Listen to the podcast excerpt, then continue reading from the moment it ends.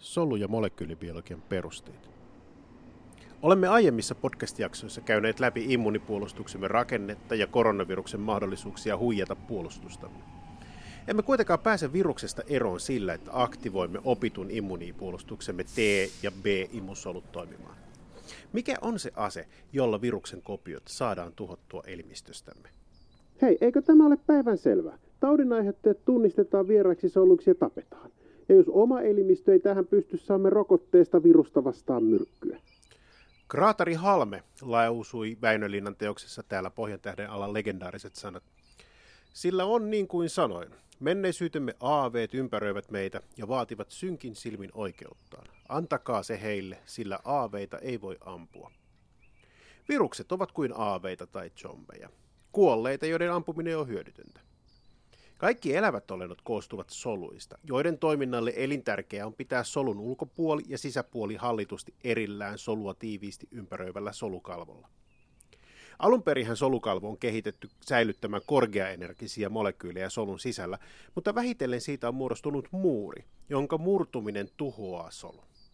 Tuhoaminen perustuu pohjimmiltaan kalsiumin merkitykseen solusignaloinnissa – Pidämme solusliman kalsiumpitoisuutta erittäin alhaisena, jolloin pitoisuuden hallitulla ja väliaikaisella kasvulla voidaan säädellä satoja erilaisia soluprosesseja.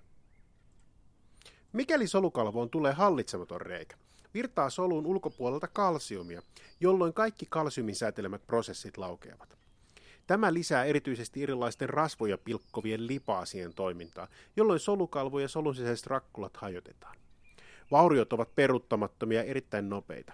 Tähän perustuvat synnynnäisen immuniteetin komplementin muodostuminen ja hankitun immuniteetin sytotoksisten solujen perforiinit, jotka pystyvät tuhoamaan soluja, jotka on tunnistettu tuhoaviksi niihin tarttuneiden vasta-aineiden avulla.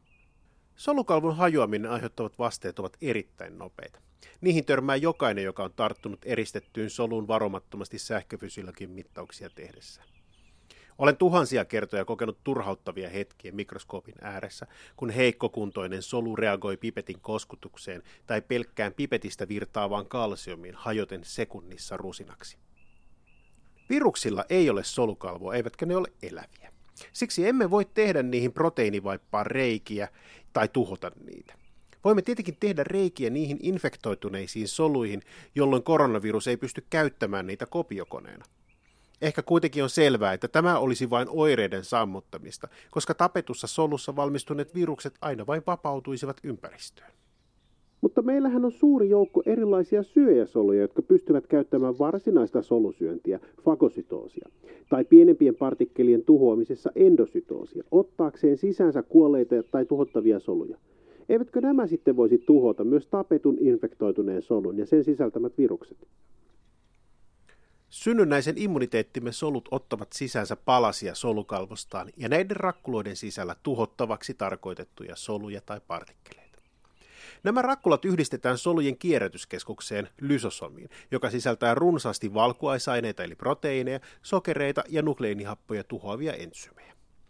Useiden taudinaiheuttajien hoiteleminen tällä masuunilla ei ole vaikeaa, mutta monet virukset, kuten tavallinen influenssa, tai kissojen oma koronavirus itse asiassa odottavat tätä syöjäsolujen tapaamista.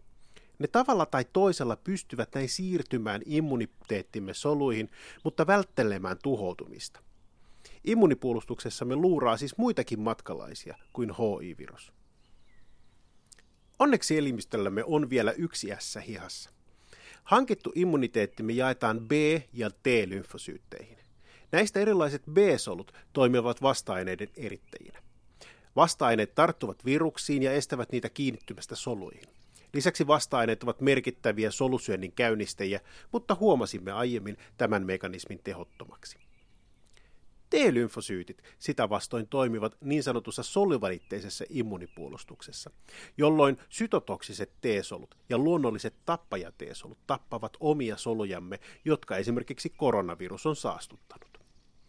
Tällainen tappajasolu tunnistaa antigeenin muista poikkeavalla mekanismilla CD8-apureseptorilla, mikä on tärkeää, sillä solujen tappaminen ei riistäydy näin käsistä.